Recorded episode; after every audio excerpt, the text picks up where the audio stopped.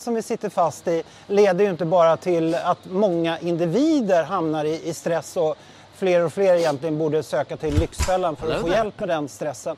Utan det blir också en stress på hela planeten, på hela vårt samhälle som vi verkligen måste ta oss bort ifrån. Mm. Ja, för textilindustrin står för en enorm miljöpåverkan. Ja. I snitt så köper vi 13 kilo kläder per person och år. Och eh, mycket av det har väldigt kort livslängd. I, I snitt så använder vi ett plagg bara 10 gånger totalt sett. Och det här är inte hållbart, det måste vi komma bort ifrån. För det är, textilindustrin står för 10% av världens klimatutsläpp. Hur kul är det? Hur kul är det? Nej, inte kul alls. Och det handlar ju dels om eh, de som arbetar med eh, textilerna, alltså arbetsförhållandena. Men det handlar också om vattenanvändningen och det handlar om gifter som släpps ut i vattnet, som förgiftar vattnet och som påverkar människorna i byarna runt omkring textilfabrikerna och därför så föds ju allt för många barn med funktionsvariationer. Ja, det är helt förskräckligt. Just kopplingarna mellan vatten, miljö och textilier, det är något vi måste jobba mycket, mycket mer med.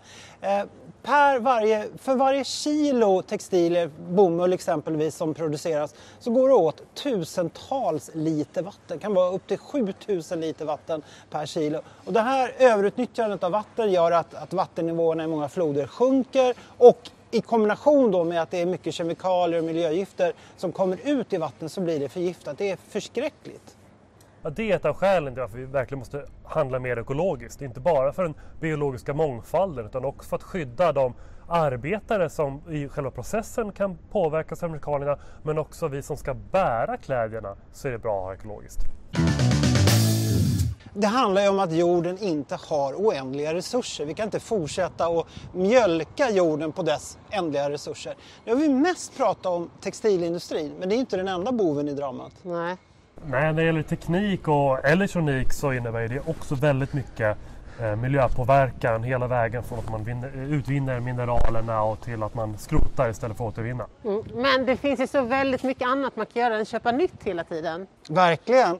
Man kan eh, låna av en granne kanske eller reparera något som man tycker är trasigt. Ja, och nu finns det allt med företag med nya affärsmodeller där man kan hyra en klänning eller en kostym eller man kan hyra en, en borrmaskin. En det... borrmaskin, det är så bra exempel. det sägs att varje borrmaskin som inköps används i genomsnitt i 15 minuter. Och det är så många som har en borrmaskin som ligger hemma som nästan aldrig används. Ja, men om man inte vill eller kan hyra, om man kan inte låna så kan man ju i alla fall köpa begagnat. Eller hur? Begagnat är bra.